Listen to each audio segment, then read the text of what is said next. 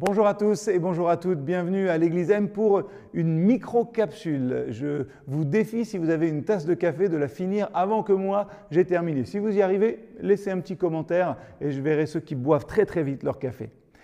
On retrouve aujourd'hui Daniel. Daniel, ça a été un homme d'État qui a servi sous trois gouvernements à Babylone et il a servi sérieusement. Plus encore que ça, il l'a fait de manière excellente avec probité. Daniel, faisait du bon boulot. Et du coup, ça a entraîné des faveurs des rois successifs, mais aussi de la jalousie de la part des autres fonctionnaires. Alors, ce n'est pas ce qu'on va voir aujourd'hui, hein, mais ça m'a fait penser un petit quelque chose.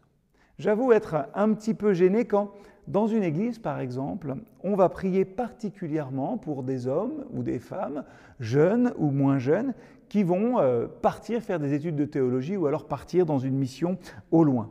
Certes, ils ont besoin de nos prières, et loin de moi l'idée de dire qu'il faut arrêter. Au contraire, il faut continuer.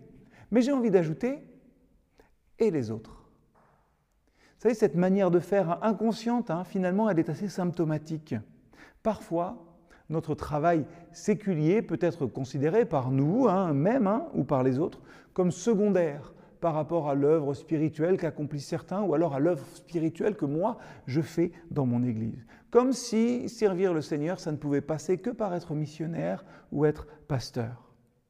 Je crois que nous avons besoin de chrétiens et de chrétiennes intègres, engagés et rayonnants partout. Tout faire pour la gloire de Dieu finalement, n'est-ce pas ce qui nous est demandé? Vous vous souvenez, hein, cette campagne, partout et tout le temps.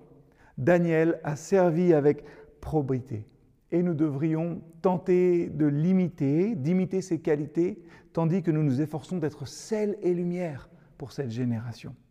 Quelqu'un a dit un jour, hein, les chrétiens devraient être aussi bons que Daniel afin qu'on ne puisse les ignorer.